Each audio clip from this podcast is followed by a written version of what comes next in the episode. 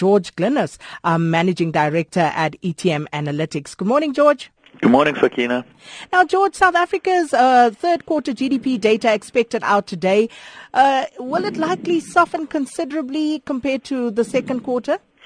Sakina, yes, it, it, it most likely will, and a lot of that is statistical, uh, just because uh, we had a very, very strong uh, quarter two, which rebounded off a very soft quarter one, so you tend to get these uh, statistical effects that come through, but equally we've um, we've uh, recovered from, from some of the lows that we saw in quarter one, and, and now with uh, a, a tight a credit environment, which is likely to impact negatively on things like retail sales, we're expecting um, we're expecting the, the data to soften. Equally, the manufacturing sector is has has not shown itself to be particularly strong in recent months, and I think the combination of the two will take some of the gloss off the GDP numbers, which I guess you should expect, uh, given that the expectations for um, uh, GDP growth for, for 2016 as a whole is only expected to come in at around 0.4, 0.5 percent.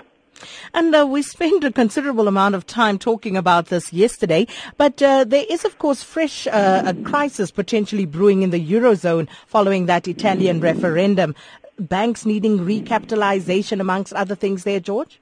Yes, so, so Italy is one to watch. Uh, it's it's got a huge uh, bond market. It's a country uh, that holds massive debt. Uh, it's very indebted, as I indicated, and you're talking about figures of around 360 billion um, in debt uh, that that uh, the banks are, are, having to deal with in terms of bad loans.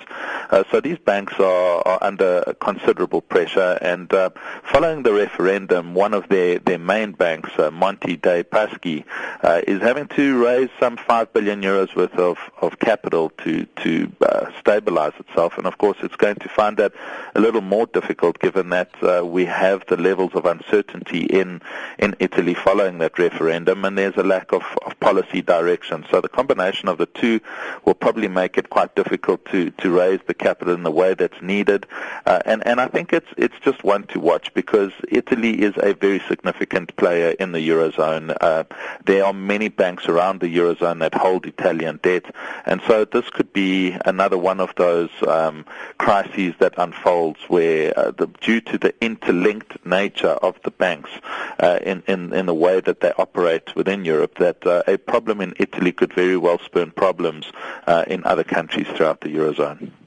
And then um, it, it, seems pretty much a fait accompli at this point, but uh, the U.S. interest rate hike next week, uh, uh, it's happening very late in the business cycle, George. So talk to us about the impact of that. Yes, it's quite interesting that it is happening as late as, as it is. We, we would have expected uh, the Federal Reserve to have hiked interest rates before uh, this December. But uh, I think it says quite a lot about the, the strength of the underlying U.S. economy and perhaps uh, yeah, the fact that they've had to wait this long tells you that it's not quite as strong as, as the Federal Reserve uh, leads us to believe. Uh, up until now, it has prompted all sorts of market reactions, one of those being a dollar rally a very strong dollar, which of course, when one relates that back to South Africa, means that uh, the rand can't recover as smartly as it might have.